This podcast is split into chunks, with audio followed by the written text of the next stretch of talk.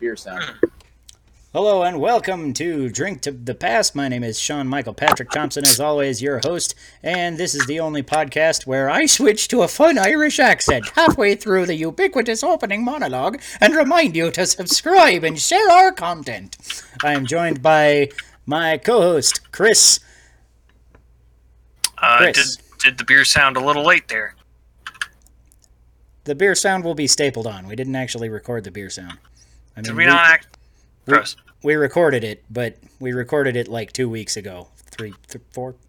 I'm not keeping track anymore. And we've also got a special guest, Breath of the Lyle. Hello. He's the coolest streamer we've ever had on here. But don't tell Crow I said that. Glass. I did a clink with the glass. I figured that's better than nothing. That'll work. All right. Today on Sean Drinks Something Stupid, I looked up what this was called and then immediately forgot, but it is pickle juice and tequila. So, oh, God. I had some extra pickle juice, and I was like, I could make something stupid out of this. That's just, sounds excellent. Tastes like pickle juice and tequila. Not as much. The tequila is actually very muted by the pickle juice, because pickle juice is... quite a strong flavor in general, so it's not bad. I mean, if you like pickle juice, then you'll probably like this. When you close your eyes and say pickle juice 3 times, you'll appear in a Tim Burton movie. Pickle juice, pickle juice, pickle juice. Did it work? No, we're still as low-budgeted as ever. Poop. You don't want to appear in a Tim Burton movie. Well, it depends on which Tim Burton. Is it like...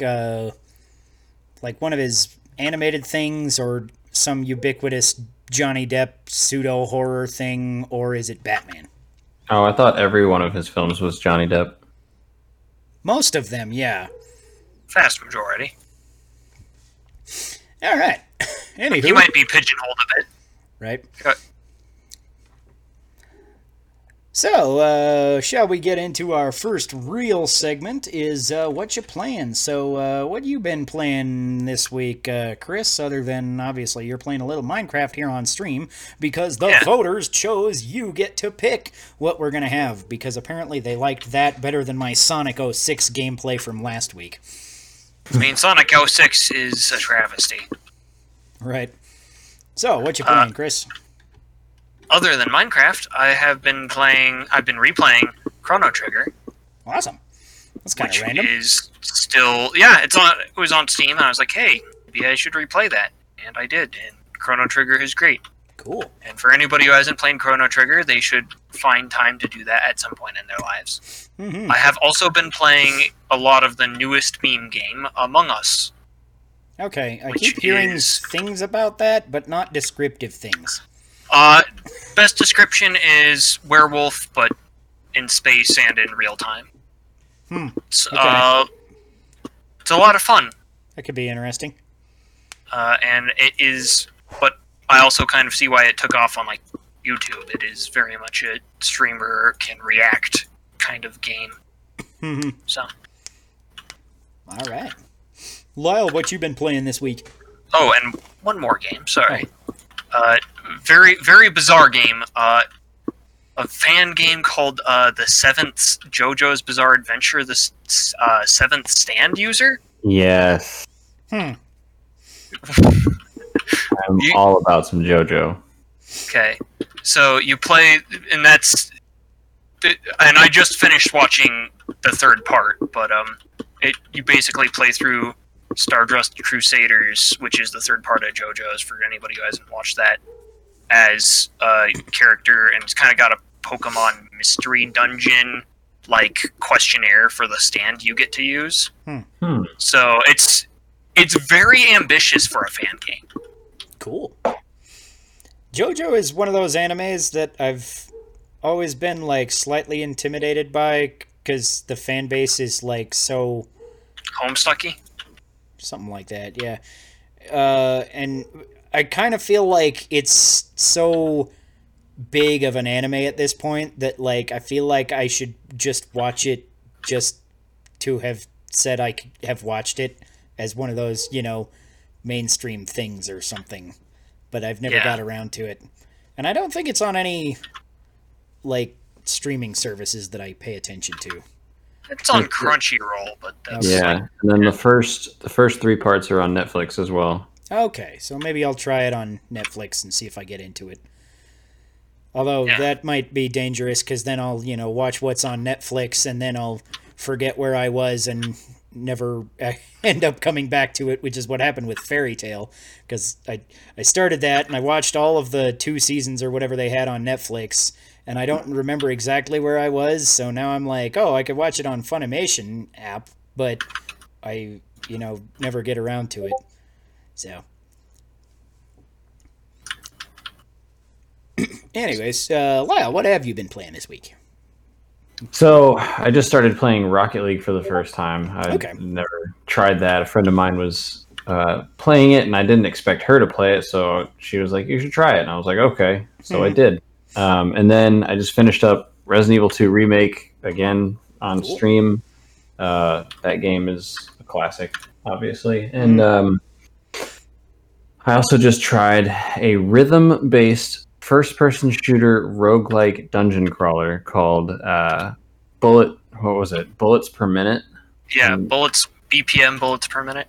Yeah. Yeah, and I heard of that. It sounded like just trippy enough to be awesome. It's not very substantial, but it's okay. Like, I don't think it's a full-priced game. I don't remember. It was gifted to me. Okay. But it has the like visual aesthetic of Doom 2016. And it plays like Crypt of the Necrodancer, so it's fun. Huh. I don't do well with roguelikes and having to start over from the beginning with... Right. Yeah. That was a little bit of my problem with the original Crypt of the Necrodancer, was just like, I'd get, you know, to level 2 or something, or... when I stopped playing, I could consistently get to level 2, even if I got, like, crappy weapon drops. But then I pretty much had to get really good weapon drops to get to level 3, and I never got past that at all. And it's just, like, kind of annoying that you can't, you know, like, save your progress or, you know, start on floor 2 if you've beat it or something like that. I'm not... Or, like, maintain your upgrades or whatever. I'm, like, not sure if there's a... And you upgrade little by little here and there, you know, because you get to keep your gems or whatever. So it still had some sense of progression, but I'm not sure it felt like enough that it would keep me playing for a long, long time. But it was... I did enjoy my time while I had it, and it wasn't like a super expensive game either. So it's like, okay, I got my, you know, $20 fill or however much I spent on it. Gotcha. And then I also started Genshin Impact, which is that... Nice. It's essentially Breath of the Wild, but with anime waifus, and it's really good. Breath of the Wild, but with anime waifus. I'm sold. Yeah, it's a free-to-play. It has like a gacha system, but it's not... But the gacha system... I'm unsold. Like, but the gacha system's like not in your face with it. Okay, because that's been a little bit of my like hesitant... to pick that up-ness has been all of the... They're like, it's Breath of the Wild, but gacha. And I'm just like, so off of gacha games. Like... So yeah, that's kind of interesting to hear that it's not all up in your face about it. That would be kind of nice. Usually I'm pretty turned off by that kind of stuff too, like 100%. But it's very much not in your face. Like, it doesn't try to get you to buy shit like immediately right off the bat. It's not like... It's not like you're going to be pigeonholed if you don't do X, Y, or Z. Like, it's very much you choose what you're comfortable with, and you have that option there. Similar to how like Overwatch has like, oh, you can buy extra skins if you wanted to. You don't have to. Right. It's just there.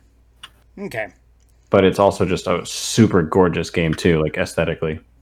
Yeah, all those screenshots and gameplay I've been seeing lately, because it came out pretty recently, didn't it? I think it's like 2 days ago, 3 days ago. I was thinking it was within the last week sometime. It does look pretty cool. I'm like, maybe I'll check that out. So yeah, I mean, it's free. You got nothing to lose, really. That's true. So yeah, maybe I'll give that... Gotcha game with anime waifus is never free. When will you learn? Yeah. So for myself, I've played a little bit more of the Turing Test on Xbox Game Pass streaming to my phone, which has been really cool. Because, like I said earlier, a couple of weeks ago on the podcast when I started this, it just the streaming quality actually runs pretty well. And now I feel like it runs even better now that we're a couple of weeks in. So I think maybe like a bunch of people were doing it right at the start or something. So now it feels even better.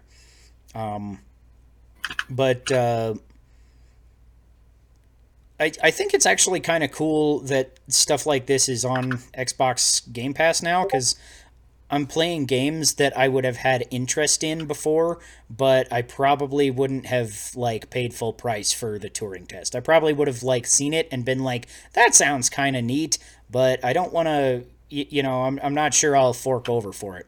So, and other times I've seen games that I'd literally like considered buying several times, and I'm like, okay, that's cool. So it's, I'm really just digging the whole Xbox subscription model lately, and, you know, I don't even have an Xbox, which is kind of hilarious to me. And a little bit of Halo ODST, which released on PC this week. So that's been kind of fun. I haven't played a ton of it, but it's really kind of cool coming again off of... I've been playing through all the Halos since I bought Master Chief Collection a few months ago on PC. And it's still just one of the more unique Halos is ODST, because it's like you're not...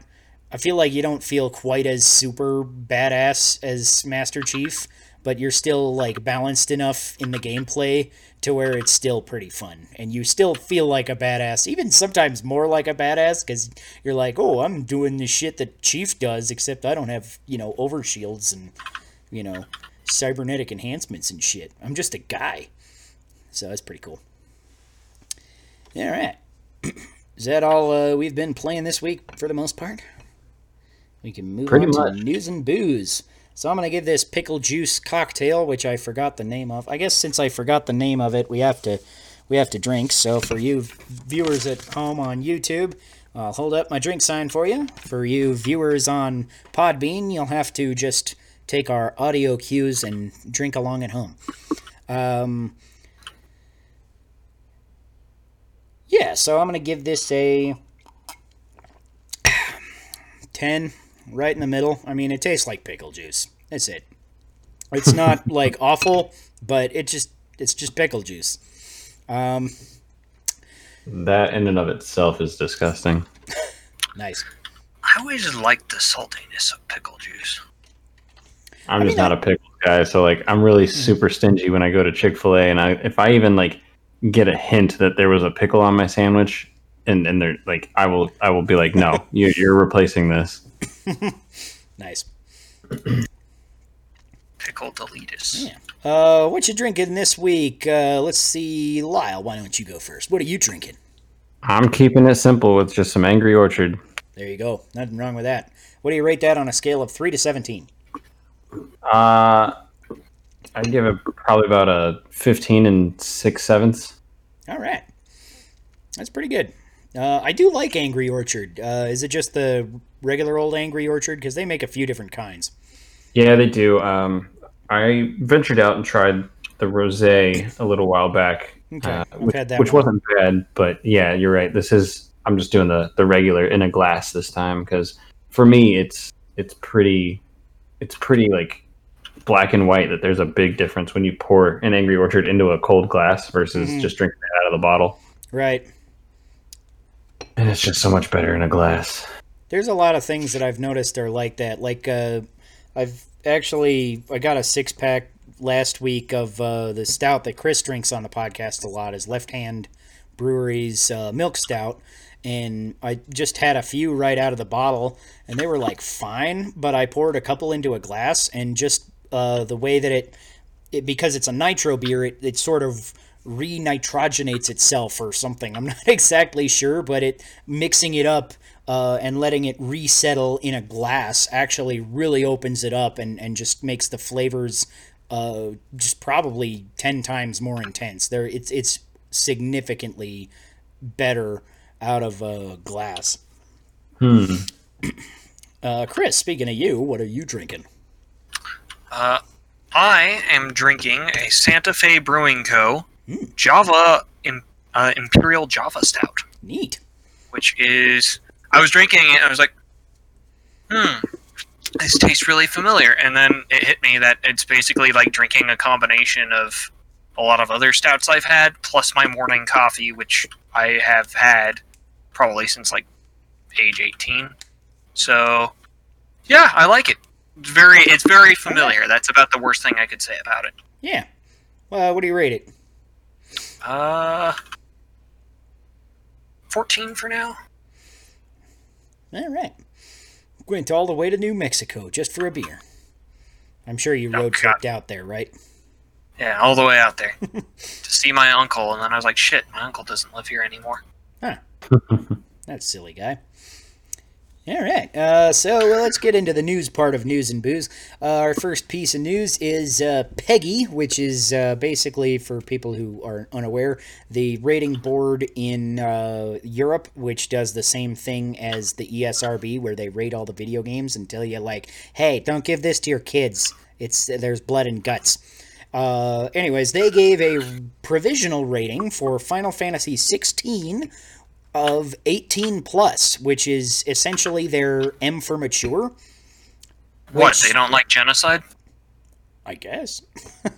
So this is just kind of interesting that it's not a final rating, it's a provisional rating. I'm not sure exactly why they would give a provisional rating like a year or so before the game actually releases, but I don't know much about Peggy not being a UK citizen or whatever, but it's still kind of interesting that like this might be the first Final Fantasy game to push the M rating envelope in the main series of games, at least. I was reading there was like one spin-off once that was M rated or something, but most of them obviously have kind of stuck to the teen kind of rating. So what do you guys think about that? You think Final Fantasy would do well with an M rating, or do they need it? Would it really matter that much? Well, first I think that it might be getting an M rating just due to subject matter alone, because what I said as a joke kind of is right. Probably it. The game does deal with things like genocide. Yeah. That's kind of true. It is hard to really gauge how newsworthy this is without knowing why they were giving it an M rating. Is it the blood and guts? Is it the subject matter? Is there a whole bunch of boobs in it for some reason? We don't know. Can you customize your genitalia like Cyberpunk? I mean, I'm pretty sure that would only get like a teen rating in Europe. No. What do I know? I don't live there. I don't know. Do they have genitalia in Europe? I'm pretty. I think so. Okay. Do you know any European people? What do they call European people? Europias? Europeans? Europioids? Opioids. Europeans. I apologize to the zero Europeans listening to this podcast. There's one guy in the UK on the Two Guys Playing Zelda Discord who occasionally listens, so... If he's listening, then we have to drink. Okay.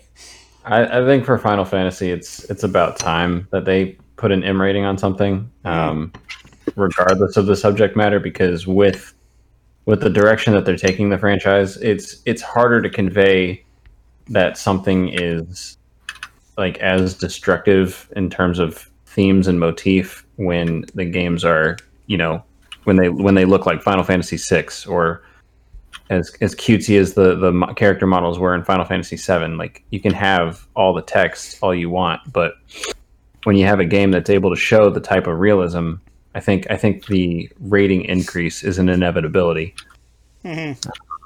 And yeah, because they've always dealt with subject matter that's not like it's generally on the darker side of subject matter. And, in some cases, it almost surprised me, that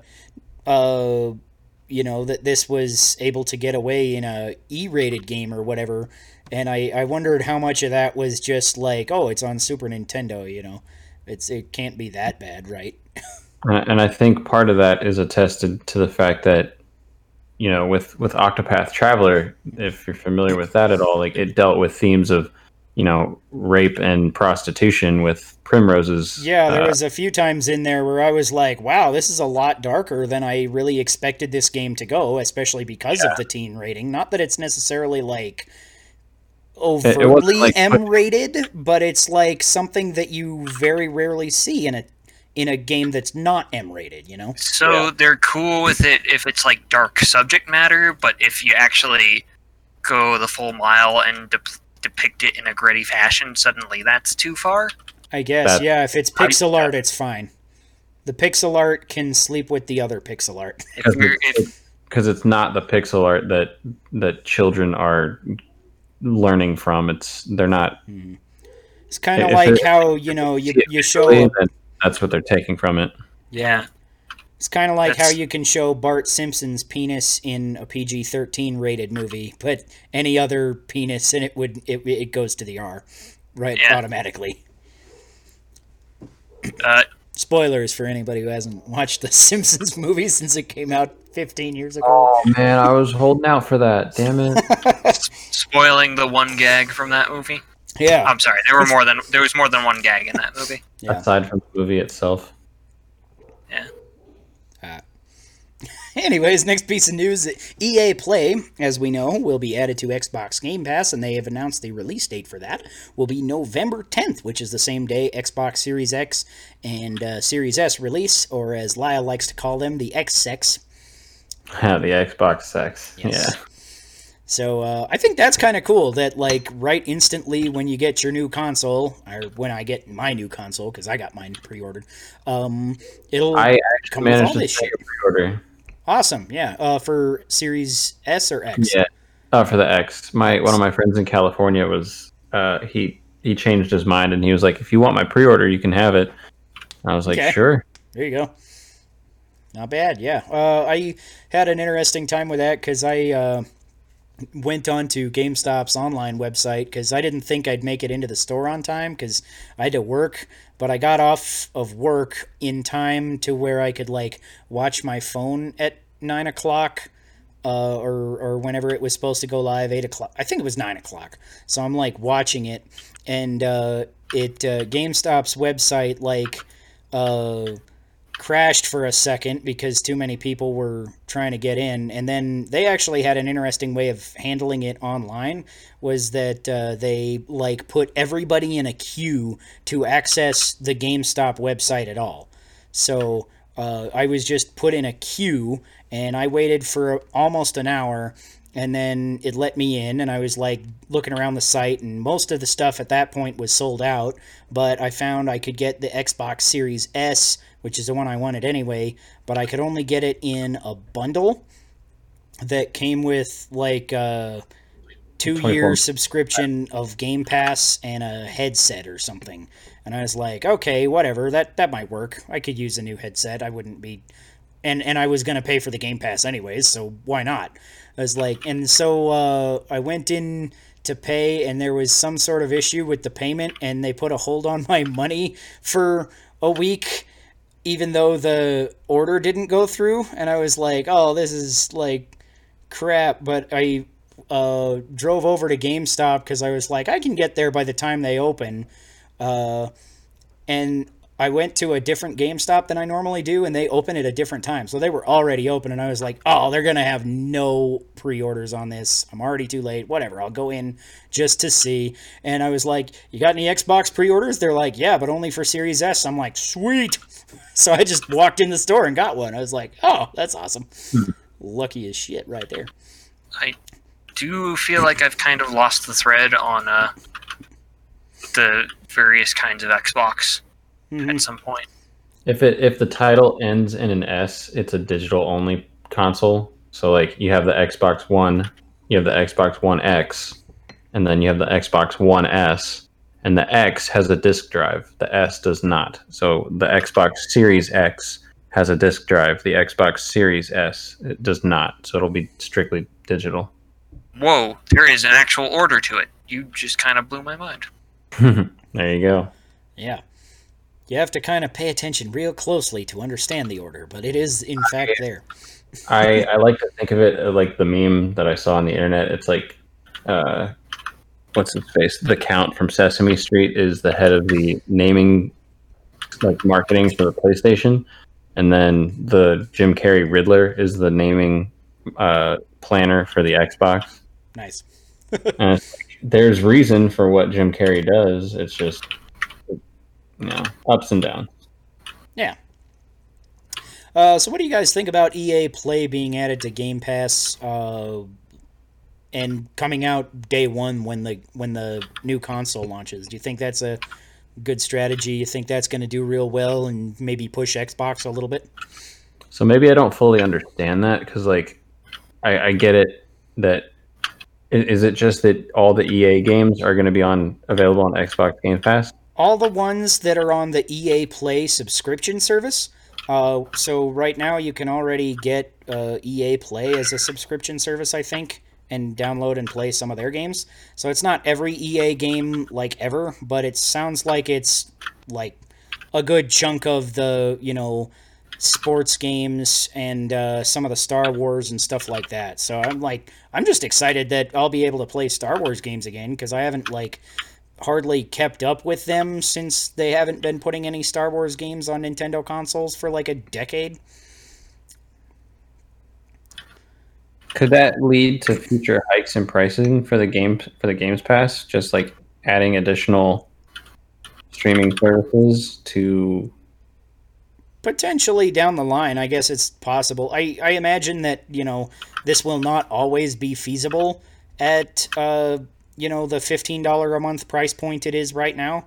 I don't know how long that will be feasible because, like, I feel like that's less per game per gamer than selling them at, you know, a full $60. But right. I guess theoretically, you know, that depends on, you know, how long they're subscribed and all this and that. So it's a really... all the numbers are a little bit over my head. It's just, I'm just kind of taking it as it comes to me and being like, okay, they're adding more and more value to this. And so far the price hasn't gone up that much. Right. 'Cause obviously I got in the introductory month for PC Game Pass. And it was like $1 for the first month and then $5 a month after that. And so obviously they couldn't keep that up forever, but now it's just like, okay, $15 for streaming on your phone, playing games on your Xbox or PC at any time. I'm just like, okay, shut up and take my money, you know? I don't think that's too bad.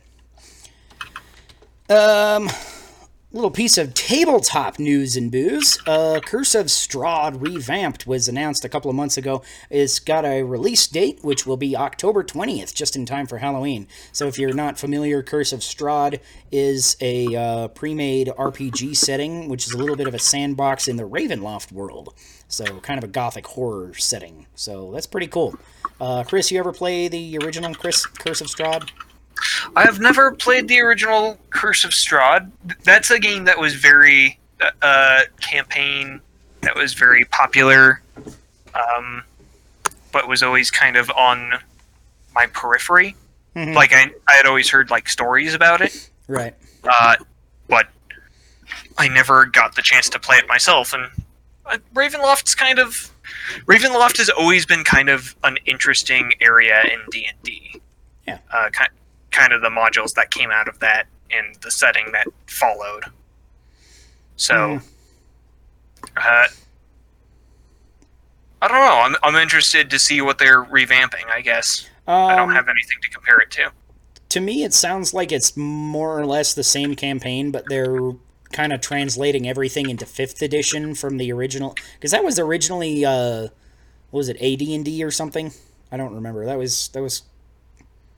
That's a pretty old one. I don't remember how old, though. So it sounds like they're just kind of, you know, upgrading all the enemies to make sense with the addition of D&D that people play now that it's popular. So sounds kind of interesting to me. But I do too much homebrew stuff myself to ever, like, run it. But I would be excited to play this as just kind of a classic you know, thing to experience if, you know, somebody in our play group picked it up and was like, hey, I want to play this. Yeah. Lyle, have you played any Ravenloft, or you have any idea what we're talking about? I heard D&D and I was like, okay, no, I'm good. I'm all right. Yeah. No, I don't have nothing against it. I just don't play it. Right. All right. So next piece, Hyrule Warriors Age of Calamity trailer shows playable Impa, which is kind of cool.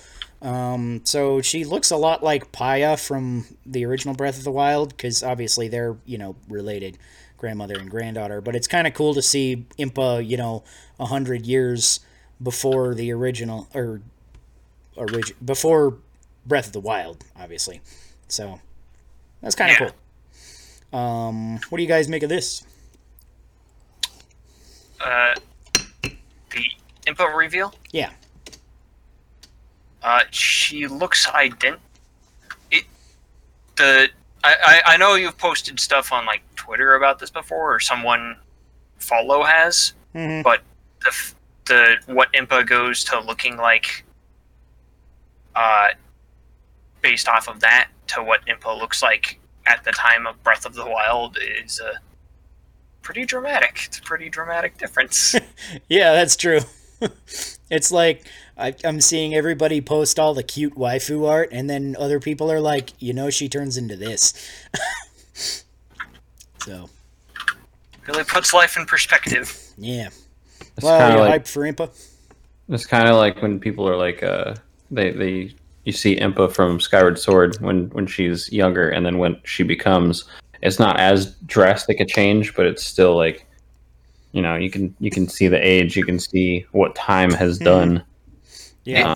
But yeah, no, I like the Impa redesign, for lack of a better way to put it, because it's not really a redesign. It's just, I would say it's more just era based for her design. I do like that she resembles. What was it? Pura? Or I forgot that. Paya. Because I ship Link and Paya hardcore. But I like her. I like the whole ninja aspect of it. I've always been more fascinated with knowing more about the Sheikah tribe. And I think it, hopefully, it'll give us some more insight into just how it functions as a whole. Mm-hmm. Yeah. All right. Pokemon Crown Tundra DLC will drop October 22nd, and a new version of Sword and Shield is coming bundled with all of the DLC November 6th. So, go ahead, Lyle. I was just saying, of course it is, Nintendo. Yep. Oh, boy. So, Sword and Shield it's a touchy subject for me, because I wasn't necessarily hyped for Sword and Shield. But I gave it a shot. I played through it, and they changed a key feature that really turned me off of it. So, the DLC. When I heard there was DLC coming, I was like, "All right, do I play it or do I don't?" And I ended up not playing it. But apparently, people are getting really hyped for this new DLC because they're bringing back every legendary that's ever. I'm kind of like, that seems cool, but they also did that in Gen 6 and 7, so I'm like, not sure how much I want to revisit every legendary and grind them all again. Well, the thing with that is, like, when you have too many legendary Pokemon, it depreciates the term legendary. Right. So, like, I don't really feel like I have legendary Pokemon if I have 1 billion of them. Yeah. Like, it doesn't matter. Then you can, like, you know, I'm sure you're gonna see people online who are like, "Oh, I paid for the DLC and grinded all the legendary Pokemon, and now I don't have to put nearly as much thought into my online battle team because I just throw a bunch of legendaries at you, and they have big giant attacks, and they're all pretty good."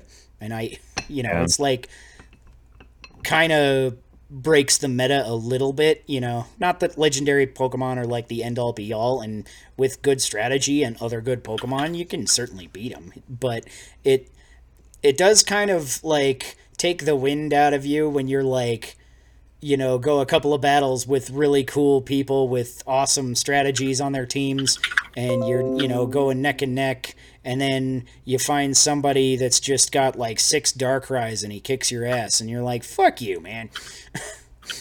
So, like, not even in the competitive scene, though, it takes the magic away, because, you know, playing...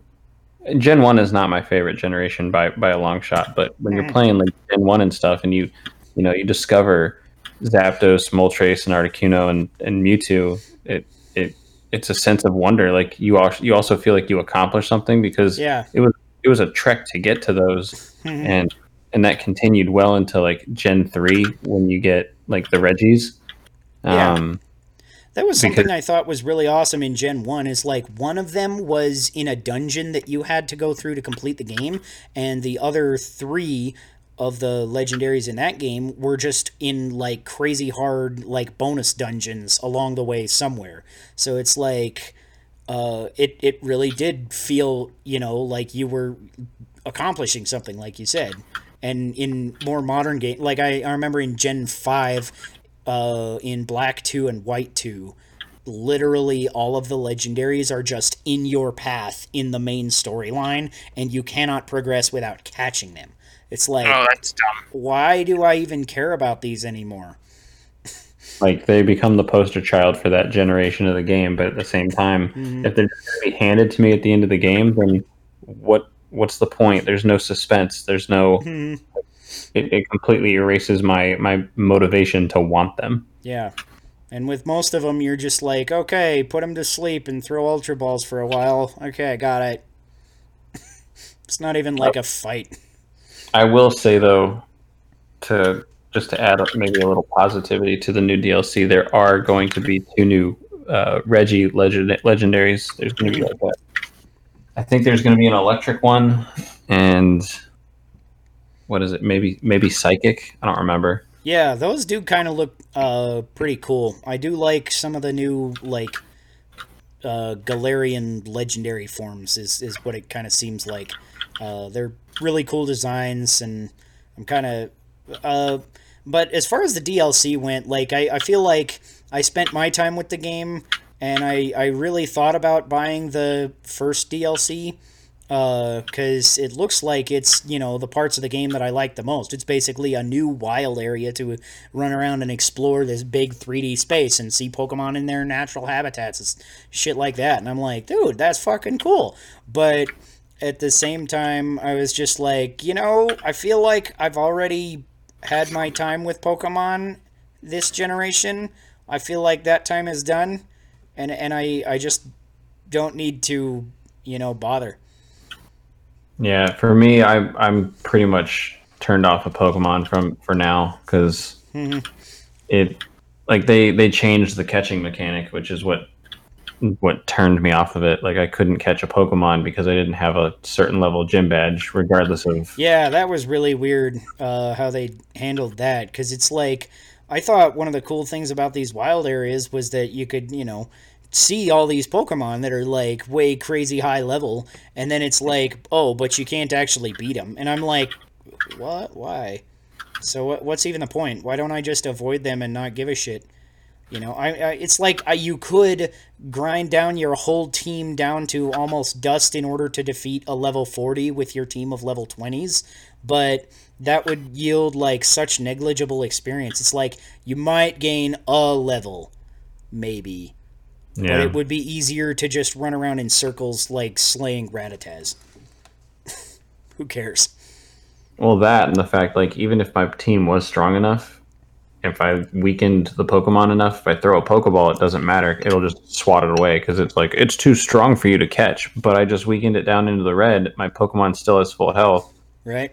Why can't I... And I felt like it was totally balanced the way they did it before, where it's like, okay, if you go into an area where the Pokemon are too powerful for you or something, then maybe they won't obey you or something. That had a flavorful reason for... And it still made them, like, you could use them, but you couldn't use them to their full potential until you had got that gym badge or whatever. I thought... I'm like, why was that mechanic scrapped in favor of this just plain annoying one where it's like, dangling, look at the Snorlax, you can't catch it, fuck you! It's like, why? Yeah, it makes you think, because, like, What if I had thrown a Master Ball, you know, and the Pokemon was stronger than me, and I didn't have a gym badge? Just hypothetically, I know they probably thought Snorlax that through. And, just eats your fucking Master Ball. I know they probably thought that through and like didn't give me the Master Ball until after I had like every gym badge or whatever. But still, I mean, somebody could trade you, you know, a level 1 Pidgey with a holding a Master Ball. We wanted you to experience a sense of pride and accomplishment. I would have more pride and accomplishment catching a Pokemon that was a higher level than I was allowed to catch than be told that I couldn't catch it because I didn't have a piece of plastic. Right. Anyways, let's move on. Chris is playing a very appropriate game for this last piece of gaming news, or second to last piece of gaming news. Oh, yes. Yeah, so the new Super Smash Bros. Character was revealed yesterday is Steve from Minecraft with alternate skins of Alex, Zombie, and Enderman, which is to say I'm gonna play a shitload of Zombie, because that's fucking silly, and it's amazing. And there's more info coming out tomorrow, so that's gonna be cool. I imagine they'll do the, you know, normal Sakurai thing where it's like, hey, I'm Sakurai, watch me kick ass with this new guy. And those are always kind of fun. So what do you guys think about Steve? You think he deserves the spot? You think he's overrated? What are we thinking? I'm kind of curious as to what they do with him. I've only heard the news secondhand. I haven't actually seen any trailers or anything. But I mean, if they're going for like most popular games, most influential games, it kind of makes sense that they'd add him. It's just, it strikes me as like a very typical choice in some ways, and then also at the same time a very weird choice. Yeah, his moveset looks pretty weird. It's I think it looks pretty fun. He's got a move where he can like create blocks, and like it looks like he can just like build random things out of these blocks if you're clever enough, and then they kind of become obstacles for your opponents, but they break after a set amount of time, or it looks like they break if your opponents hit them too, which is kind of like how it works in Minecraft. Obviously, you know, you break apart the blocks by smashing them. But yeah, I see a lot of people talking about like the animation style and how fitting it is for Steve in the trailer. They thought it was gonna have to have been altered to fit just kind of like the fast pace of the game, but he looks like he was taken straight out of Minecraft and just thrown straight into Smash, which I think is good, because it keeps him pretty true to how he would behave in any game, I guess. Yeah, by that logic. But I think Steve's a good addition. I'm not a fan of Minecraft in general. Like I'm not anti, but it's not my thing. Right. What? But I think I'm just kidding. With massive success of Mojang and Minecraft, I think it's and like the art, like the art direction of Minecraft, I think it's very befitting and in a way kind of overdue. Yeah, I can kind of see that. I'm not. I think it's, as you said earlier, Spam, like you're not necessarily hyped for it, but it's not, you know, you're not necessarily like super stoked or excited in particular for it, but it's not something that like you're like, oh, okay, that's a disappointment or whatever. Like, right. No, like I think it'll be a good addition. Yeah, Minecraft for me is like, I like Minecraft like pretty well. I never thought that Steve would actually get in, because he's barely a character, you know, he's more of an avatar. He's just like, this is your guy in this world, you know. He doesn't have a real personality to him. Is if I have any beef with this announcement, that's it. And that's not like all that bad, right? I'm like, okay, there's other Avatar characters. Obviously you got Byleth and Corrin, so it's like, it's not unheard of, but I don't know. I just, like, never saw him as anything more than that. I don't think I feel like Corrin and Byleth try to be more than that, and I feel like Steve doesn't. So I guess I just had it in my brain. So that's one of the reasons that I am actually really excited for this, though, is that I never saw it coming. I, like, all of my predictions, like, for the next 1,000 years would never have been Steve.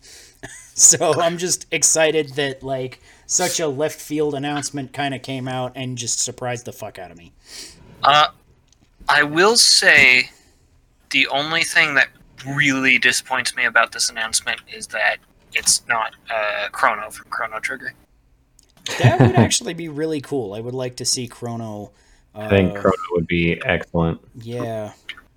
I wonder if they could, like, incorporate, like, I don't know, I'm just kind of thinking almost of, like, the core mechanics of Chrono Trigger are all based around having a party and doing multiple things, so I wonder if they'd, like, put in, like, Chrono and Marl together, and maybe even a third, like, Frog or somebody, and have all three of them do, you know, different things. Maybe you can switch between them, or maybe you can do combo attacks. Like, it's, yeah, because they could theoretically work like Ice Climbers or something, where there's both of them there. So there's a lot of cool stuff you could do with that. And I feel like for Chrono to work really well, you'd almost have to add that kind of, because that was the coolest thing about Chrono Trigger's combat system is, depending on your party, you had access to totally different moves because of the combo attacks and stuff. And that was, like, the defining factor of the gameplay for me. I think it would be really interesting to see him have a bunch of different final smashes that were just all triple techs from the game. Now, that would be sweet. I'd love that. I think they showed his final smash, actually. I don't remember what it was. I do remember they showed his victory screen, and it was him, like, building a house and, like, yeah, Steve's final smash is pretty hilarious because he puts down, like, this giant plunger thing, and it just smashes your guy into a cutscene, like a lot of them are doing with him. That's right. And it smashes you, like, into the back of this house full of fucking creepers, and you just look around and the creepers all blow up on you. I'm like, and then, like, it kind of zooms out to this house exploding, and Steve's just there just eating a piece of meat. Like, you fucking dick. That's awesome. Just, what a cheeky bastard. Just nomming on a steak while this guy's exploding. I love it. All right. Today's beer of the week is a special for the first podcast in the month of October. Because October is pumpkin season, apparently. So look at me, I got my pumpkin spice. I'm such a white something. Girl. Yeah, I'm a white girl apparently because I like pumpkin spice. I don't know. I'm like, pumpkin beers. I'm like a little bit hit and miss on. This one's from our good buddies over at Golden City Brewery. So if you're in the Colorado area, go check them out. They make the best beer in the motherfucking world. They've been on the podcast a few times. Jeremy.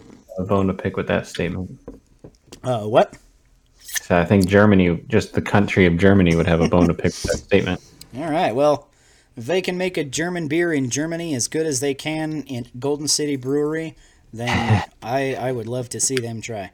Having tasted Golden City Brewery beers, I gotta say, like, I have not tasted every beer in the world, but they are fucking up there. Mm-hmm.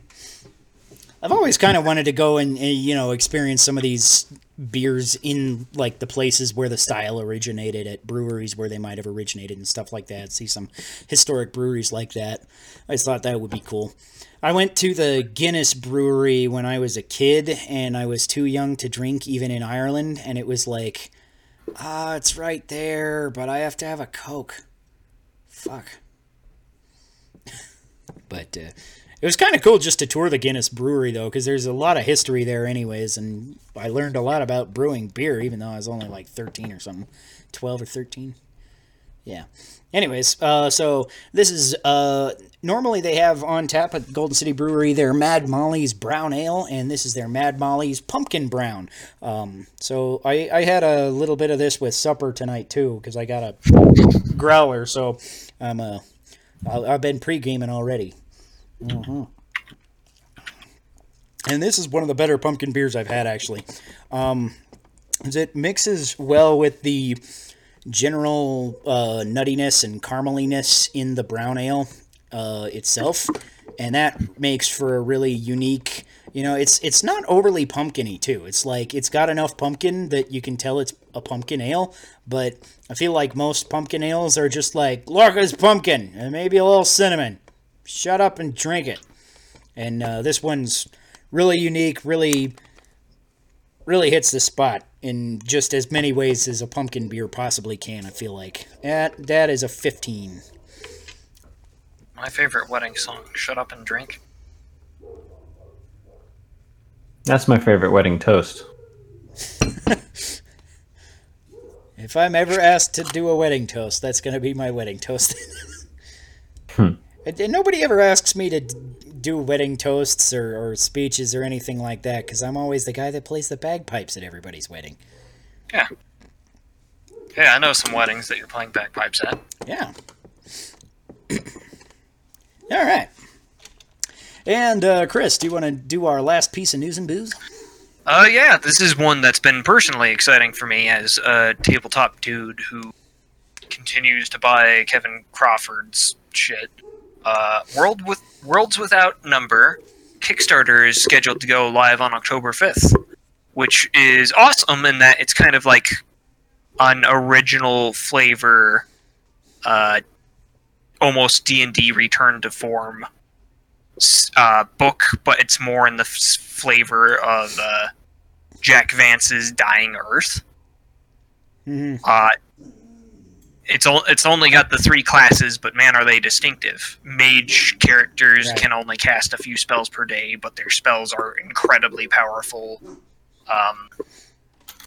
Fighters are actually good at fighting. I thought about making a D&D homebrew class like that once that got like access to like level 2 spells at level 1 and like just got an accelerated like growth of spell learning, but could only do like one spell a day for the like the first 3 levels, and then could get like 2 spells a day after that or something. So they were like the epitome of the glass cannon, just like, I can cast Fireball 3 levels before anybody else, but I can do it 1 time per day, and then I am useless. But yeah, World Without Numbers does sound pretty cool, so check that out on Kickstarter. I will put the link in the description on YouTube and Podbean if you are interested in Worlds Without Numbers. Yep. And with that, shall we go into our video game topic for the week? Absolutely.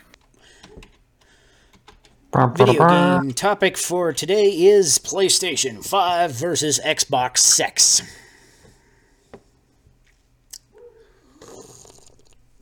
PlayStation 5 versus Xbox 6. Yeah. So just, we're pretty short away from these, and I was wondering, what you guys have thoughts of, like, for the short term, for the long term, how do you think they'll do? Which one are you buying, if either? Are you going to buy both eventually? Or, just all these kind of things about, we're about to enter a new generation of gaming. What do you guys think about it? So I'll be having both either first day or the first couple of weeks, because the Xbox will be coming from Amazon, so who knows if they'll delay that one or not. Right. But PlayStation, the PlayStation 5 will be here from Walmart, hopefully day one as well. Mm-hmm. I'm expecting pretty much what it's pretty obvious with both. So like the Xbox Series X or the Xbox X is going in my living room. It's going to be like, it's not going to be like a centerpiece. It's not going to the game room. It's not going to get the love and attention like the PS5 is going to get. But it's going to be something, that has a disc drive. I can play movies in. I have Games Pass. I'll casually play games on it in the living room. So that'll be good to have. I expect PlayStation to maintain this strong first party IP. I don't want to say lineup, but just a continuation, a flow of games, if you will. Yeah. So, like, I hope for a Bloodborne HD remake. I think both companies will strive doing remakes and remasters because that's still a continuing trend. But for PlayStation, Bloodborne HD remake will be great. I heard rumors of a God of War 3 HD remake, like another one. Obviously, they did one before. But for Xbox, you know, they're making the monetary moves. They're buying studios. We're probably going to get a PS5 upgraded Skyrim, for all we know. But I still am not expecting anything strong from Xbox, so my expectations are set pretty low. Yeah, that's my general thought.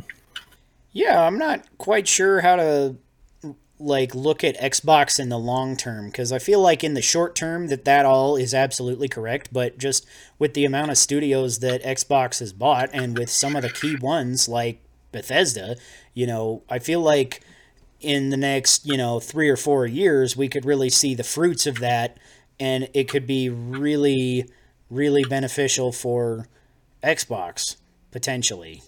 You know, if Elder Scrolls 6 comes out and it's Xbox exclusive, I feel like that's bigger to me than anything PlayStation has ever had, as far as exclusives go.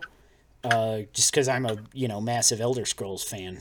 You know, same thing with Doom or Fallout. If either one of those comes out and it's Xbox exclusive, I feel like that's, you know, a real big ding against Sony.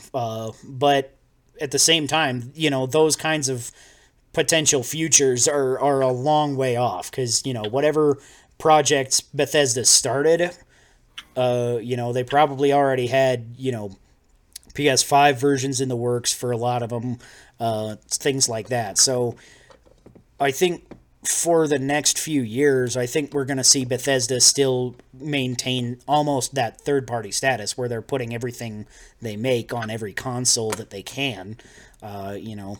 But I think after a few years, we could potentially see, you know, some really big things moving in Xbox's favor for first-party titles.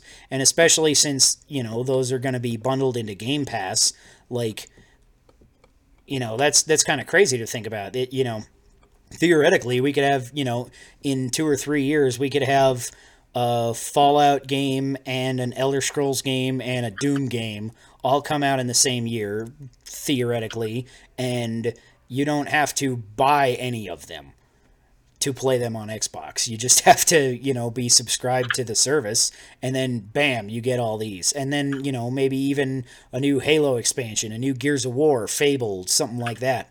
I feel like they could have a ridiculously strong lineup, and the fact that they're monetizing it the way they are later in the generation, I think could really skyrocket them ahead of Sony, potentially. Realistically, I think we could also see the increase in timed exclusives if they're not going to make it just one or the other. I think we've seen a spike in that in the past couple of years as well. So, like, yeah, I don't know, maybe like a 6 month to a year release between systems. Yeah. Because we've seen that from in several places, you know, timed exclusives. There's been several on Switch, several on PS4. I can't think of any specifically on Xbox, but I bet they've been there. And that's another thing that is also kind of interesting is, you know, is Bethesda being part of Microsoft, is that actually going to make it console exclusive? Because I still kind of wonder, you know, are they going to... Because I feel like they could put it on Game Pass and get all their Xbox users to just have it that way, and then also monetize it as the $60 or $70 price point going into the next gen, potentially. And then have, like, you know... I feel like that would be an interesting marketing strategy. So then you're kind of getting it the best of both worlds. You know, your Xbox users are going to get it on Game Pass 99% of the time, and then your PS5 users are still going to want that, so they'd probably be willing to pay the full price for, you know, all these games. And then theoretically, you'd just be reaping the rewards from both demographics.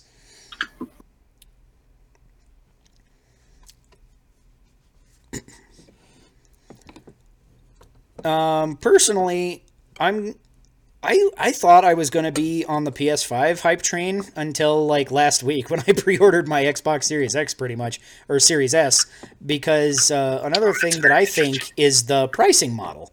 Because, you know, $500 is a little bit hard for me to stomach where I am at financially. And it's like, it's not impossible. I can, you know, throw down $500 on something I really want every now and then. It's not going to kill me.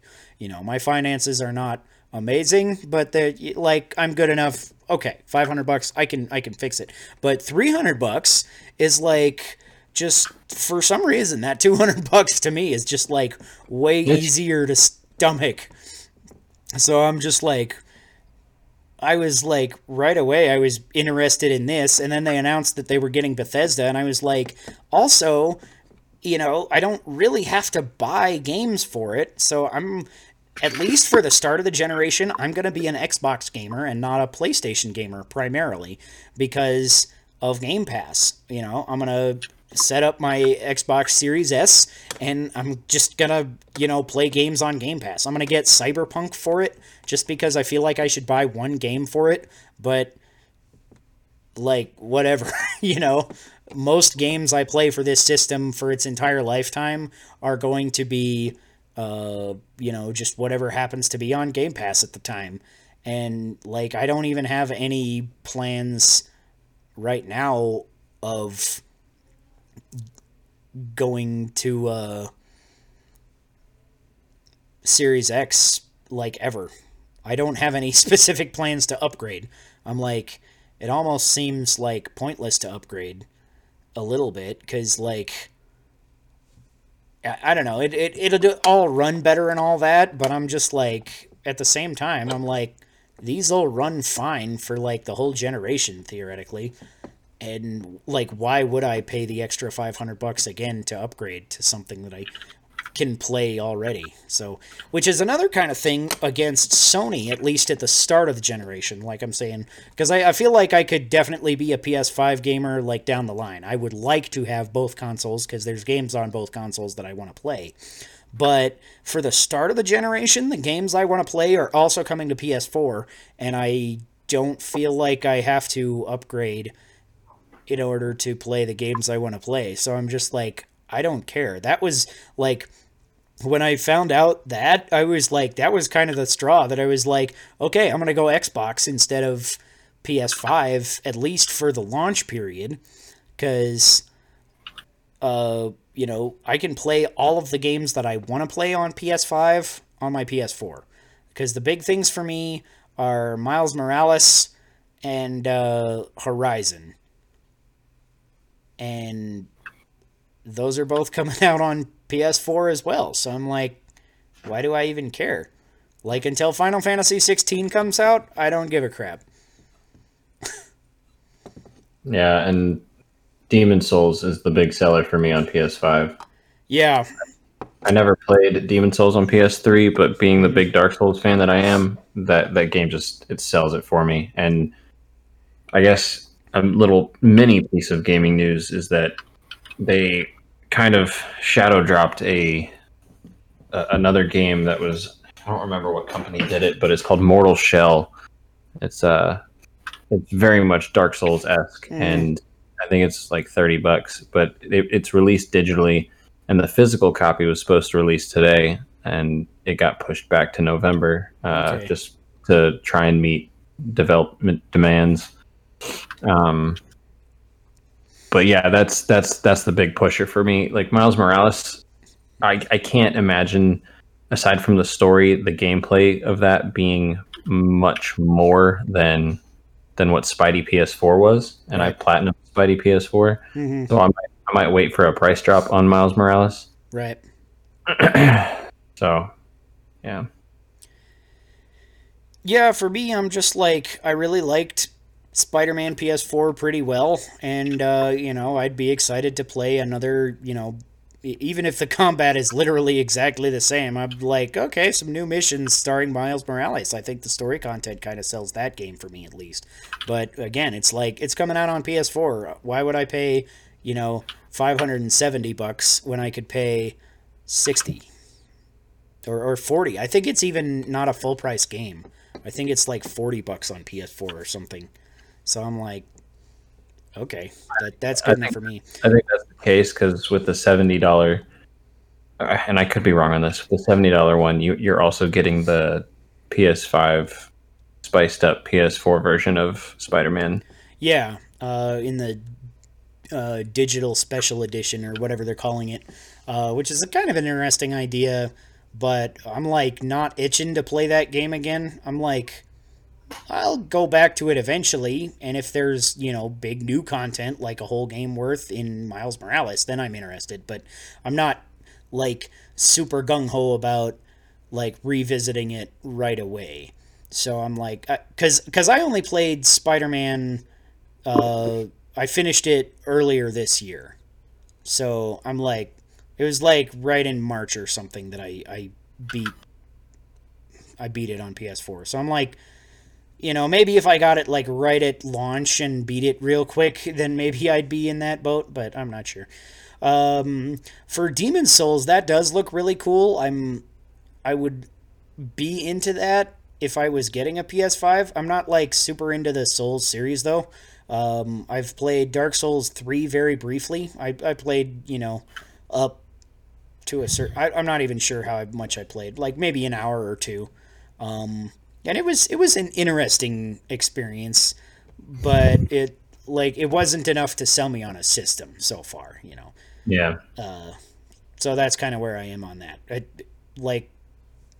If I had a PS5, I might just get it because it's, you know, one of the big games for PS5, but it's not a thing that convinces me I need one.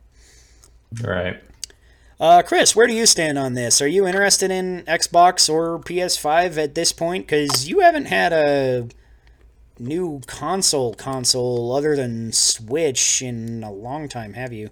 Because you still got like your last one was your PS3, if I'm not mistaken. Well, let's see. There's PS3 and then there was Switch, and not a lot between that. Yeah. I feel like if I was to pick up a console, it would still be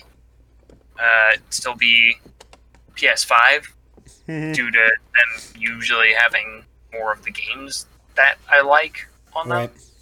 Right. The big deciding factor for me would be most of the stuff that'll come out on Xbox or be Xbox exclusive, I feel like usually winds its way up to being on the superior of Microsoft's gaming machines. Right. So.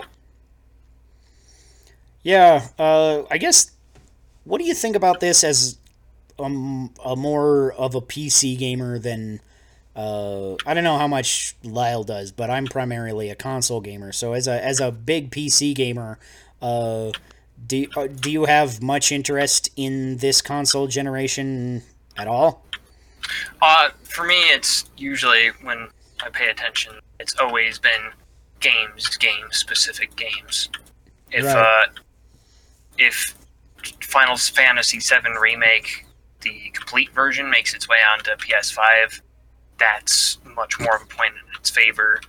I never really had the chance to play, say, the Fables by myself. Never, and so I'm not so attached to those series. I can see why someone might be excited about that. Yeah.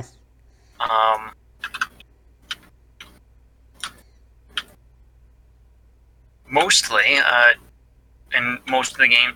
So yeah, most of the games that I like to see either come out on Switch or a Nintendo console, or they come out on a Sony console, or they eventually wind their way up on PC. Yeah, because that's an interesting thing, especially even with Sony lately. A lot of their big things have been coming to PC. You know, Horizon Zero Dawn released earlier this year on PC, as did Death Stranding. And Final Fantasy VII Remake will release next year on PC.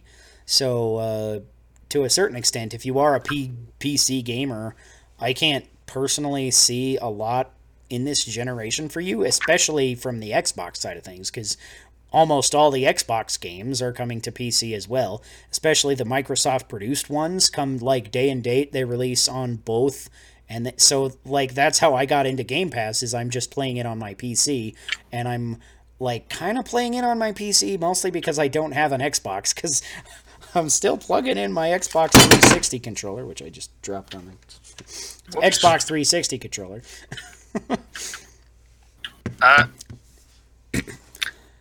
Yeah, that's and my view on it is, even though console exclusives tend to come a bit later to PC, that usually means they've had time to be sorted out. Like, the good ones have been... People have figured out what the good ones are and how to feel about a game more. And I'm not just jumping in on a hype train that might lead to failure. Mm-hmm. I love jumping in on hype trains that might lead to failure. It's like my favorite pastime. Okay. So what do you guys think about Nintendo in the next generation? Do you think that because Nintendo is, at the very least, like there's rumors of a Switch Pro or something coming out, but even if that does come true, do you think there's the chance of... there is no chance of a Switch 2, right? A next gen Switch. So do you think that Switch will do as well as it has done in the current ecosystem in the next ecosystem? I don't. Sorry, go on. Oh, go ahead. I was just gonna say I don't agree with the idea of, like, especially when it comes to the Switch. You know, there's only really one way to have it, because they already have the Switch and the Switch Lite. I don't like the idea of multiple systems, so, like, I think that they could honestly spend the time developing either games or the true next generation of a Nintendo system, mm-hmm. Instead of focusing on something that's just ever so slightly better than what they currently have. Yeah. Your average consumer is not going to care about, you know, if the screen is like a half inch bigger, or it runs 0.5 seconds faster, or if its battery life is 30 minutes longer, what have you. Like, it's just not, it's not what's important to me as a consumer. Yeah. So I really hope Nintendo is focusing on getting their dev teams on the games that they've already promised that are coming. So, like, Bayonetta 3, Metroid Prime 4, the ones that we are kind of like, hey, Nintendo, you said this a while ago, you haven't really said much since. What's the dealio? And I really hope time is being put into that versus a new system. Yeah, it's kind of hard to say exactly, because I feel like at a certain point in this next generation, the potential is there that third parties will drop off of Switch like they did with Wii U, just because it really can't compete. Or not even that Wii U couldn't compete. Wii U had other issues. But there comes a point where I feel like the compromises made to make a game run on handheld will be a lot more complicated to kind of figure out as you're designing a game, especially, you know, because if you're designing a game for new consoles that are designing it to run at 4K, 60 FPS and stuff like that, and then you also have to make a downgraded version, you know, how much do you downgrade? You know, can you optimize it as well? Or is that going to take basically the same amount of work as it would to make an entirely new game? So for third-party developers that are making their stuff available on, you know, every console, is there going to come a point this generation where Switch literally just can't keep up and third parties drop Nintendo again?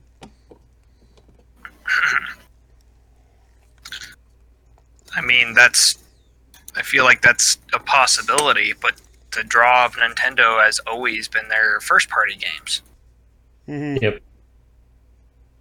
It's never really been the hardware. It's oh my god, the next Zelda. It's oh my god, the next Mario. It's never truly, like, Mario sells itself. It really does. Zelda is pretty much at that point. Yeah. It's Zelda games are, you know, obviously a bit more dynamic with just the sheer concept. So there's a little more looking into it when buying a Zelda game, but at the same time, we may be biased. This is a podcast called Drink to the Past. Yeah. Because for me, yeah, it doesn't matter. You can be as experimental or as traditional as you want. If it has a Legend of Zelda logo on the box, I'll buy a fucking console for it. I mean, hell, Hyrule Warriors, Cadence of Hyrule, like, they've done a lot of experimentation with the franchise, just in general, and it sells. Like, it does well because they take their time with it, and it's not even so much the game or the team, like the game itself that sells. It's because of the team that works on it. Like, yeah. Nintendo cares about their product. It's known. Every single gaming company admits it. Like Sony says it. Microsoft says it. Developers say it whenever they get a chance to work with Nintendo. They know that Nintendo does not like to put out a faulty product, and it shows in their product. Yeah. So, what do you think, sales-wise, these things will do?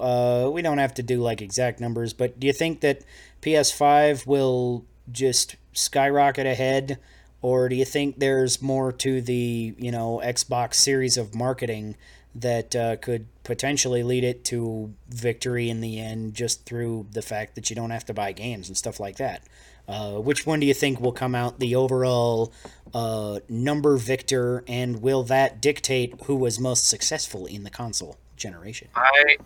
If I had to put money on it, I would put money on, and it's just between Xbox and PlayStation, I would put money on PlayStation, if only because I think gamers like to own their games.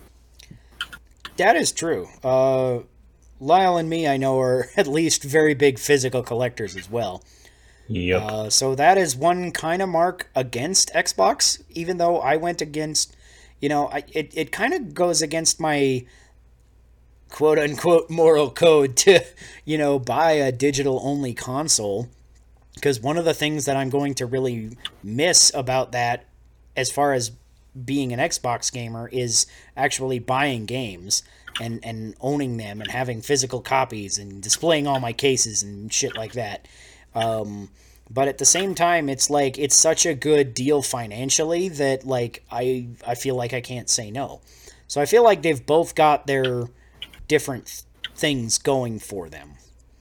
In the end, I feel like PS5 will probably sell more units than Xbox Series S/X, but I also feel like that doesn't necessarily dictate that they're the better, more successful console, or maybe even not console, but company, because Microsoft is going to make a buttload of Game Pass, and they're not just going to do it on Xbox. They're going to do it on PC, on Xbox, and on streaming devices.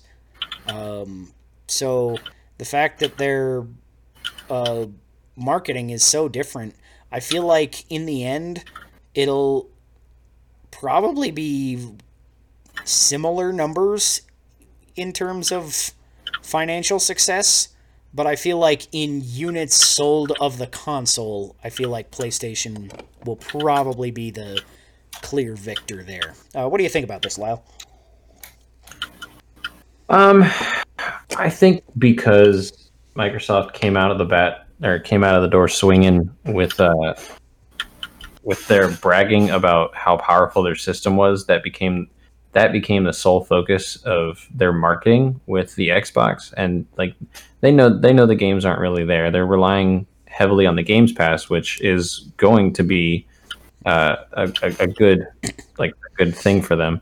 But I think because they're focusing on the hardware and boasting about it and making a big deal about it, like, it's going to sell the console. I don't remember how good the 360 sold at launch, but I feel like that was I feel like that was the best Xbox that's been sold.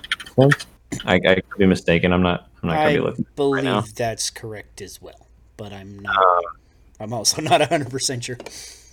I feel like this is the up curve with Xbox, kind of, for lack of a better way to put it, bouncing back in the unofficial console war that people like to call it. Right.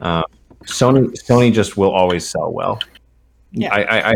I like to think of Xbox as like the I built it in my garage, and you know I did my research and put it together, and I walk out of the garage in like my work clothes. I'm all oily, but here's a finished product and it works. Sony is the rich, classy. I'm walking out of the bar. I spent money where I knew where my research went. Here's my product, and it's also going to work. So I think it'll be relatively close, with kind of maybe Xbox pulling out a little bit in the lead. Mm-hmm.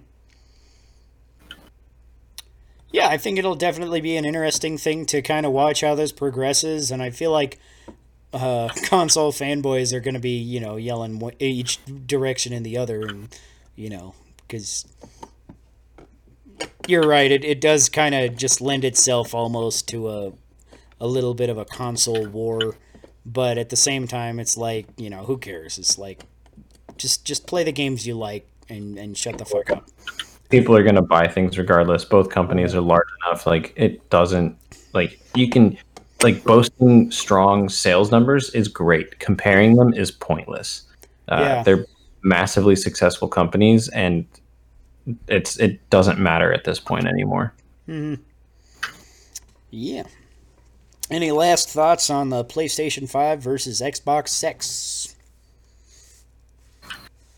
I'm curious about the haptics for the PlayStation 5 controller. I'm a little curious for those as well. I'm also kind of skeptical because I feel like they're probably going to like use it in like two games at the very launch, and then forget it exists, just like they did with the touchpad on the PS4 controller, and the motion controls on the PS4 controller, and the HD rumble on the Switch controller. You know, it's just, I feel like it's a gimmick that could be really cool if it was used well, but I feel like a first-party game is going to use it pretty well, and then it's never going to be seen again. I don't think that four-dimensional immersion with console gaming is that important, because, you know, sitting on the couch and having a piece of plastic shake in your hand is the closest thing you're going to get to getting hit. You know, like, it's not, I don't think there's anything innovative that's going to be coming with it. The best thing that came out of the motion controls with the PS4 controller was in The Last of Us, when your flashlight battery was going. Yeah. You'd shake the controller and it would... I thought that was really cool. Yeah. But at the same time, like, how small that was compared to the library of games and the amount of things that the controller could actually do, I don't think we're going to see anything else. Yeah. Because I like that, but at the same time, out of the PS4 games that I have played, The Last of Us is literally the only one that used those motion controls. And it just, that was literally the only reason that they were there was, oh, your flashlight is out of battery, shake it up. And it was funny, because every time I did it, it reminded me of No More Heroes, where you're shaking up your lightsaber to power it up. I was like... Yeah, Travis' touchdown is making me feel dirty now. But, yeah, so it's cool, but I don't expect it to stick around for very long. All right, shall we get into our table topic?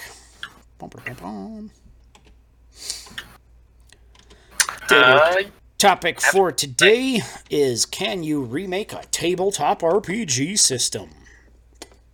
Which kind of refers back to, obviously, the Curse of Strahd campaign setting is being kind of remade insofar as they're bringing it into the modern edition of Dungeons & Dragons, which obviously is a lot more broken into the mainstream than any previous version of Dungeons and Dragons has ever been. So I think it's cool that, you know, people are going to get to experience this, you know, kind of classic thing, but also would it not be more interesting to some gamers to actually experience it the way it was quote-unquote meant to be played?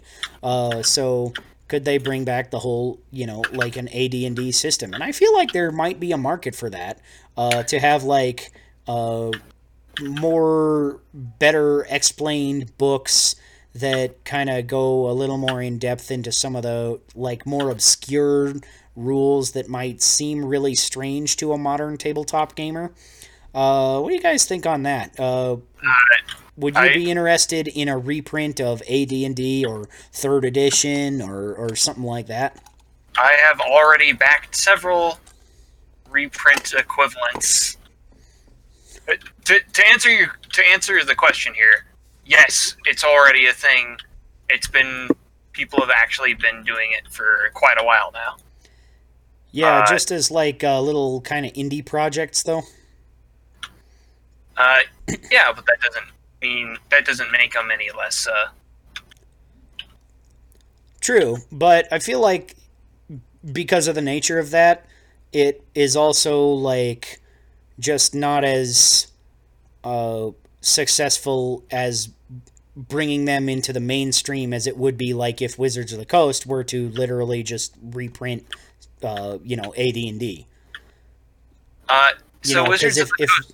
At the point where they are now with 5th edition, I feel like they could theoretically do that and bring on a lot of gamers into, you know, this kind of retro style. So Wizards of the Coast has reprinted AD&D in fairly recent memory. I want to say like 2015, 2016-ish. They've done reprints of like a deluxe edition reprint of the the three little brown booklets of OD&D. Okay. Which was like $100 and super overpriced, but... Huh. So, it's never been their main focus, but they've always been happy to say, hey, there's a market for that. Let's get some money out of that market. Right. That's interesting, because I feel like I had no idea, and they advertised that like crap. Yeah. So it's something that's, and I feel like the big thing you're getting at is trying to reach a new audience with people. Yeah. With AD&D, whereas their focus is more about not reaching a new audience, but kind of, what is it? Pandering to an old crowd of grognards. You're selling the retro guys the same retro thing they loved when they were a kid. Yeah. And it's like making an NES classic, right? You're not giving new gamers access to Super Mario Brothers.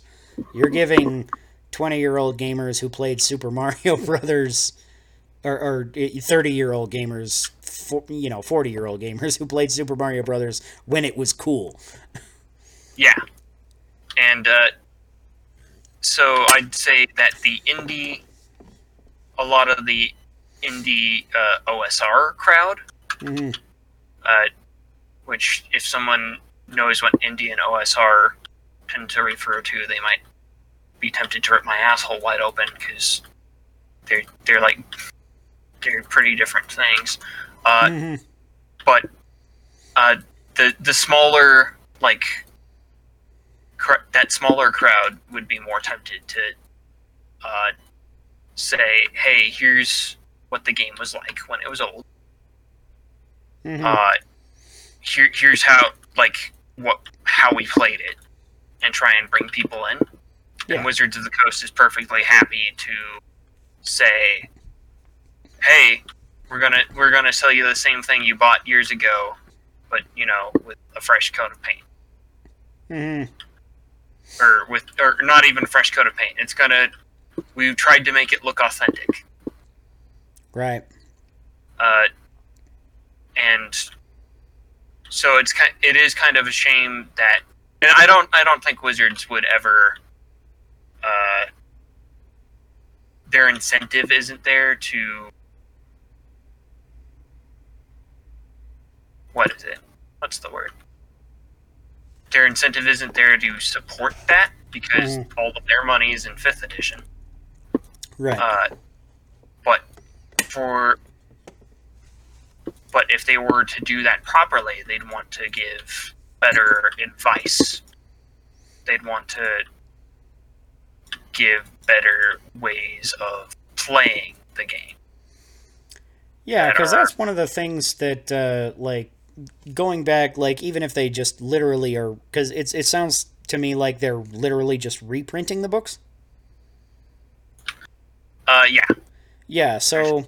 completely literal reprints. Yeah, what I'm kind of thinking, though, is that maybe they'd go back through them and, make a couple of, balance changes here and there, perhaps, and things to make it a little bit more player-friendly or player understanding friendly, because one of the things I have trouble with a little bit in older systems is kind of reading through it, and a lot of it I feel like is explained in an overcomplicated way. I remember the first time I was reading an AD&D book and I'm trying to figure out what the fuck Thaco means. It's all written in High Gygaxian, or it's written in an era before people understood how to write technical English. Yeah, and in the end, I figured out that, this is literally the same by the numbers as it is in 3.5. It's just explained bass-ackwards. So if they, made it... If they used the same system that they do, but, they explained it like 3.5 explains it and used the balance numbers from AD&D, I feel like they could kind of have the best of both worlds, where it's easier to understand, yet it's technically the same system. Are you making a Lazarus pit there or something? I am making a very luxurious... I'm making a very luxurious pool. It's like a little bath that... I'm like, hey, get undressed over here and then climb in the fucking emerald pool. Nice. For those of you not watching on YouTube, you can check us out every week for different gameplay. This week is Chris playing Minecraft, so check it out. Lyle, you've been a little bit quiet. You don't play as much tabletops as either of us, I don't think, right? Correct. You don't play tabletops at all, do you? Not at the moment. Okay. So I always think it's interesting to hear people's opinions anyways. So as a person who, if you were to get into a tabletop RPG, would you think it would be interesting to see, a classic RPG system remade? Or would you be more into getting into, the modern thing that everybody is playing? So... I'm a very visual person, so it would have to be something that keeps me stimulated. But when it comes to having something traditional versus having something revamped, I think it would depend on the game really. So I played Mafia, as a campfire game with people, and obviously that's not a tabletop sort of situation. You don't have cards or anything like that, but. It qualifies as a traditional game. I don't know. So, but if you look at Mafia, and then now we have Among Us. Among Us is a completely new way to play Mafia. Yeah. You could kind of see that as I don't know, a transition from a traditional medium to a new medium. I have a hard time sitting still. For a board game for a very long period of time. Mm-hmm. So as I said, it would honestly depend on the game. Okay. But I'm big on the traditional sense. So with Final Fantasy VII, I wish they retained the turn-based combat. Mm-hmm. That's what kept me going. The action, the revamping, the graphics are great. It's a new way to play. an older game for sure. But in that case, I would want, you know, new gamers to be able to appreciate where this new version of this older game is coming from, which is why I was kind of hoping that they would include like a turn-based setting that wasn't, you know, like easy mode or tutorial mode or something like that. Right, yeah. That was weird how they advertised classic mode too, because they said, oh yeah, it gives you a more classic vibe. And I'm like, no, it's just like, you're not good at this game mode. Right? Because classic mode, literally, it just plays most of the game for you. It's weird. Like, I read through it when I was, like, looking through the game modes, and I was like, dude, this is, like, crazy. Bizarre. This doesn't even... Yeah, it's like, why would you want that much of the game to be played for you? Like, why at that point, why aren't you just watching Advent Children or something? Yeah. Yeah. Oh, and because I can't miss this opportunity to shill for myself, Five Cataclysms is very much in the vein of a retread like that. Mm-hmm. So, you know. So, yes. So, check out Five Cataclysms on DriveThruRPG. Yes. Yes. Hashtag shameless plug. Every time we shamelessly plug each other, we have to drink, right? Yeah, I'll drink to that. I'll drink to you drinking to that. Thank you. Mm. I'll drink to you drinking to that. Nice. All right.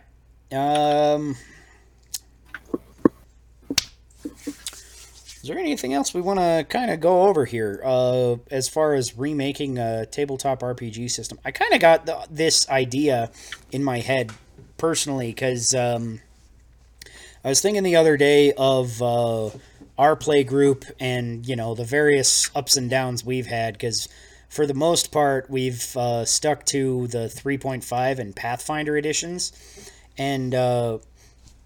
something I have with, you know, sometimes when we have new players in our group or new players in other groups, sometimes have difficulty jumping into 3.5 as an addition because it's a lot more rules intensive than 5th edition. You have to be a little bit more of an expert in everything to kind of run the game as well as you do in 5th edition, where in 5th edition it's just... I don't want to say dumbed down, but I feel like it's just easier to kind of pick up and play, even if you've literally never played a tabletop game before. You can pick up 5th edition with a group of buddies, you know, just buy the core rule books, and you'll figure it out. Whereas I feel like you almost have to be taught 3.5. Yeah. But that's where I started, and so that's, you know, it's familiar to me, and I find the things that I love about it are also not there in 5th edition as well. So that's kind of where I got into this was, could they remake 3.5 or even re-release it for the new audience now that D&D is as popular as it is? And I wonder how something like that would work, where it's like, I feel because 3.5 is also familiar enough where... I feel like 5th edition players, if now that they have that basis, I feel like if it was explained correctly, it wouldn't be as big of a shock as it is to players that are just like oh, I've played 5th edition before. I pick up a 3.5 book and try to figure it out myself. And then they're still confused. I feel like it's maybe part of the problem. I think the big draw of 3.5 was... building your character kind of mini game, which is not a knock against 3.5. It's one of the reasons it was like the most popular edition for a long time. But I think that appeals to a specific niche of people, like you and I, Sean, both like Magic the Gathering. We like the deck building aspect of that. Yeah. Other people don't. They hate it. They vehemently despise it, and as a result, they don't play Magic. Yeah, And I've even got some friends that play Magic that don't like the deck building, so they build, like, one deck that works pretty well that they don't have to pay attention to how to play very much, that, you know, no matter what's going on, you'll play the deck the same. And they'll play the same deck, you know, or the same two or three decks, you know, maybe, if they get that far. Whereas I'm, like, a guy that builds decks and then keeps them forever, and I have a backpack with 100 decks in it. So I feel like for people like you and me, 3.5 has a very strong appeal in that, oh, but what if I do this? And what if I do this? Yeah. But I feel like that character building minigame or the deck building meta game is very different from playing like the actual game in a lot of ways. And a lot of players resent having to feel like they need to be good at the mini game to get to play the actual game of like Magic or D&D. I think those kinds of things are kind of intertwined though, because, you know, I feel like you will never be great at Magic unless you are focusing on deck building as well as playing your deck correctly. Because I absolutely agree with you. You can look up the best deck build that there is online and, you know, buy the cards and build the tournament winning deck from last year and go in and suck because you don't know when to play what card, you know. And I feel like this is true in both cases, because you could feat build a fighter a million different ways in 3.5 and make a million different characters. You know, because that was one of the things that I loved, is I'd just play fighters, but I'd, you know, build them differently every time I played one. So I'd have, like, a lance-charging horse-riding fighter. I'd have a giant axe fighter. I'd have a sword and shield fighter. And each one of them would be customized a little differently to make each one of those things more effective. And because of the way I customized them, it really had to engage me also in the way that I thought about them tactically. Because, you know, I can't just charge into battle every single time and get myself right into the middle with the sword and shield guy.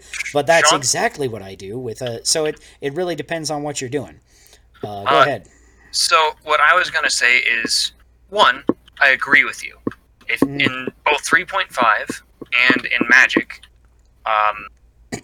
the deck building or the character building is such a huge part of how you play. It's part of, like, how you get good at the game. But, two, that necessarily limits the scope of its, like, appeal. Mm-hmm. There are players that love one aspect of the game and just don't care for the character build. And I think the strength of 5th edition and a lot of the old school D&D editions is you can sit down and you can roll up a character and you can be playing that character in about 5 minutes. Mm-hmm. And obviously we've had our arguments about the old school kind of D&D style versus the newer kind of D&D, or like the 3.5 kind of D&D style, where I'm a fan of both, but I really like the kind of build a character. I really like the kind of your character develops through experiences and you don't explicitly build them aspect of it. It's my preferred at this point, even if I still love 3.5 because that's also what I grew up on. Yeah. I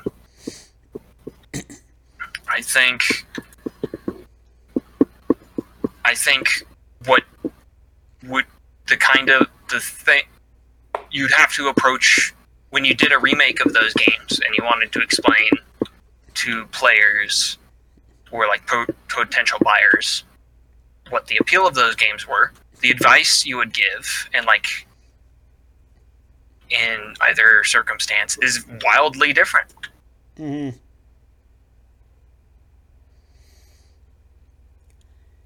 Yeah.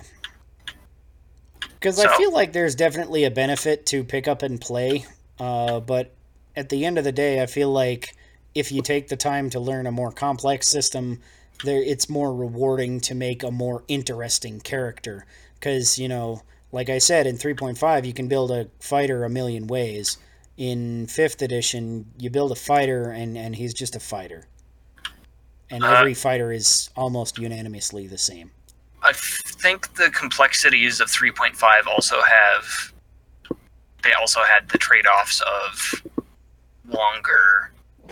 longer turns, longer combat rounds, a more kind of a greater emphasis on like combat and mechanical differentiation over like roleplay differentiation. Yeah.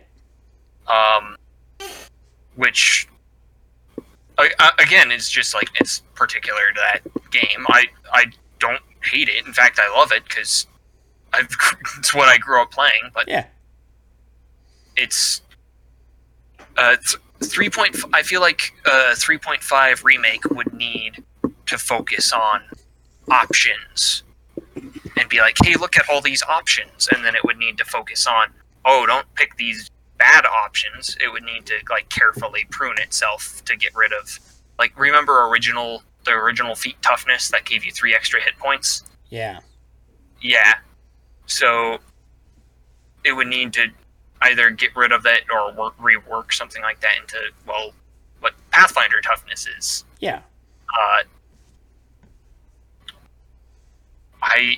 So a remake, and in essence, we've seen a remake of 3.5 in Pathfinder.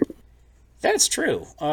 I'd be kind of interested to look at sales numbers for the two of those as well, because Pathfinder has also been kind of kept up over the years more than 3.5 has, because obviously Wizards of the Coast moved on to 4th edition and just stopped giving a shit about 3.5, but Pathfinder has been going for quite a while. And 4th edition was definitely... I like 4th edition, but it was definitely a move too much in that direction. The character building direction. Mm-hmm. Yeah. All right. So is that all we have on this topic here, then? Pretty much. I think I've said my piece. All right. Then we'll get into our final segment of the podcast, which is where we talk about inane bullshit until somebody says something really awkward and I cut off the podcast. Okay. I will... What kind of inane bullshit are we going to spin today? Well, today I'll just say we moved the 5 Cataclysms storefront. We still have it on DriveThruRPG, but it's now up on HIO. So if you ever felt like picking up any of that retro gaming, but with a new take on it, bullshit that we got going on, you can pick our stuff up there. Pick up 5 Cataclysms Core Rules Beta Edition, which is, you know, still under development, and House of Flowers, which is an adventure I wrote for free, and see what how the game would have been like through in an alternate universe, almost. I think is how one reviewer described it. Nice. Yeah, so I guess we could also do our shameless plugs at the end that I usually forget. So as always, I'm your host, Sean Michael Patrick Thompson. You can catch me on 2guysplayingzelda.com. I have articles and stuff, and I've got an idea for a new article that I haven't got around to writing for a couple of weeks, so I have to drink it. Which means I need more beer. And of course, we're joined by our special guest this week, Mr. Breath of the Lyle. You can catch him on all sorts of places. Lyle, tell him about yourself. I am on allsortsofplaces.com. Just kidding, don't go there. That's not a real place. If you do, I am not responsible for what you may or may not find. I am on Twitter, Instagram. We're having trouble finding that site. I'm on Twitter, Instagram, and Twitch. The site can't be reached. You lied. I said I'm not responsible. By the same name, Breath of the Lyle, I stream all sorts of things. I love games. I love talking. I'm also 2GPZ writer, although I have probably the longest period from my last article up until now of all the writers. But that is all. That is okay. I still have ideas tossed around. So I'm one of the 2 that's actually posted anything since the pandemic started. So it's like it's a little bit okay. Everybody's a little like the whole website kind of just like everybody who writes for it just kind of stopped existing for a few months, and most of us have not done shit since. So don't feel too bad about it. Yeah. good. But yeah, that's me. Mm-hmm. Yeah, and of course, my glorious ish cloho drink. I already plugged myself because I'm a jackass. Yeah, but you forgot to say Chris, an inexplicable, hilarious middle name, Audek. Oh, fuck. Yeah, I really got a drink for that one. I'll drink to that. Mm. Chris Condominium Audek. I love mugs with a lid because you can just flap them up and down. Every time you're drinking, you're like, look at me. I have a lid. I like your lidded mug. Yeah. That's a good one. I chose this one actually specifically because I got a Golden City Brewery beer, and I used to work at the Cheshire Cat Brew Pub, which was owned by the same owners who still own the Golden City Brewery, and I worked there when I was a teenager, and they had a thing where if you brought in a mug, you could keep it there at the place and drink beer out of it all the time. And even though I wasn't over 21, I bought this mug at the thrift store and I brought it in and I'd drink Mountain Dew out of it all the time. Except when the cook got off and he'd say, here, let me get you some more Mountain Dew, and he'd actually fill it full of woodchuck hard cider. So that was how I got some of my underage drinking. You sure you want to advertise that? We're not advertising all the children that. Of the world, all the children that listen to us. They can't shut down the Cheshire Cat.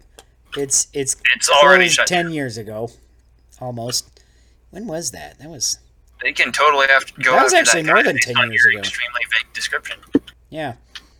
So, well, if they look up the specific cook and they can figure out which one it was that was giving me pints of cider underage, I'm sure that they can give him a ticket.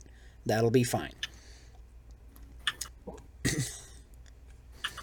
I'll just tell it with I'll tell them it was the one I didn't like. If the cops come knocking at my door, I'll be like, corrupting the youth.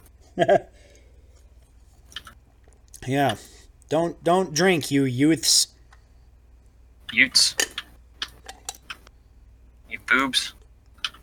I mean, come on, Chris. Weren't you the one drinking, underage with me when we were at Rob's house drinking fucking Mountain Dew and vodka? I don't know that I want that out. I don't know that I want that out there, but I won't tell him whole story. Hypothetically, I won't tell him about the strip poker. I was not there for the strip poker. All right, right, you weren't. Yeah, I missed that one. I was doing... I did not have to see your penis that day. No, you didn't.